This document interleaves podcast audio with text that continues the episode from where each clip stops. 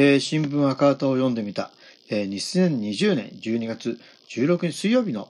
新聞赤旗から、えー、読んでいきたいと思います。えー、っと、今日はですね、7面、えー、国際面ですね。えー、新聞赤旗はあの国際面が充実しているっていう話を前にしましたけれども、えー、今日お読みするのはですね、えー、カイロ支局秋山豊さんが、えー、書いたですね、えー、チュニジア道半ばということで、えー、自由掴んだ民主放棄10年、えー、経済危機脱出へ戦い続くと、そういう記事を読みたいと思います。えー、チュニジアで23年続いた、えー、ベンガリ政権を倒した民主放棄が始まってから17日で10年を迎えます。民衆は言論自由などを勝ち取った一方で、経済危機は脱していません。民衆が当時掲げた仕事自由、人民の尊厳を求める戦いは続きます。カイロ、秋山豊。チュニジア各地で今年新型コロナウイルス感染症の治療にあたる医療従事者が労働条件改善を求めデモを展開しました。こうした状況はベアリ政権下では存在しなかった。チュニジア労働総同盟、UGTT のサミル・シャフィ書記長補佐が指摘しました。デモは権利。農村に暮らす女性の人権を守る団体の代表を務めるトルケイヤ・シャビさん、カッ47は、デモは命かけで手に入れた権利だと語ります。シャイビさんは、えー、ベンアリ政権時代、政権を批判して拘束された経験があります。当時は政府に異論を唱える大勢の人が投獄され、拷問で殺された。革命、かっこ、ビアンリ政権だと私の誇り、犠牲になった仲間を決して忘れないと話し、話しました。えー、ベンアリ、ベン、ベンアリ政権に対する民主放棄の発端は2010年12月17日、えー、下物売り果物売りですね、の青年が警官の嫌がらせに対して自らの体に火を放ち抗議し自殺を図ったことでした。民衆のデモは物価高騰や失業への抗議から政権の腐敗や人権を受けず抗議に発展。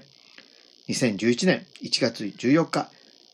ベンガリ政権は崩壊しました。その後、えー、政権議会選挙を経て新憲法制定、これまでの議会選と大統領選挙を二度実施、政治の民主主義を前進させました。コロナの役者。一方で、革命後の政権は民主主義を求める働き権の保障と経済改革を達成できずに来ました。今年は新型コロナ流行が困難に拍車をかけ、えー、第二四半期の国内総生産 GDP は昨年同期21.6%減となり、失業率が18%に上りました。6月には南部の町で雇用を求めるデモが起き、えー、警官と衝突、逮捕者が、えー、出ました、えー。UGT はストライキを呼びかけ、要求に応じるよう政府に迫りました。与党、はえー、アンナハダ幹部のカリム・ハハルーニ氏は、労働者の人による石油などの生産停止が経営危機の理由の一つだと非難します。UGTT のムハマンド・ブガダリ書記次長は、ストを非難するのは革命の要求に反すると、えー、批判。危機の打開には国際通貨基金 IMF の融資に頼る政策の転換が必要だと主張します。IMF は4月、チュニジアに約7億4500万ドル、約775億円の融資を決定。政府は融資を受ける公務員賃金の削減措置などを取ることになります。シャイビさんは貧困や阻害に苦しむことのない国の実現まで戦いは続く。独裁政治を終わらせた、えー、チュニジア国民は自らの手で必ず未来を切り開くことができると信じていますと。えー、ということですね。まあ、チュニジア、あの、まあ、地中海、北アフリカになって、あのね、えー、すぐ、えー、北は、あの、地中海、え、でも、あの、イタリアにも近いというところですね。首都はチュニスというところにあって、まあ、サッカーが結構強い国というイメージですね。やはりね、なかなか、やはり、まあ、あのー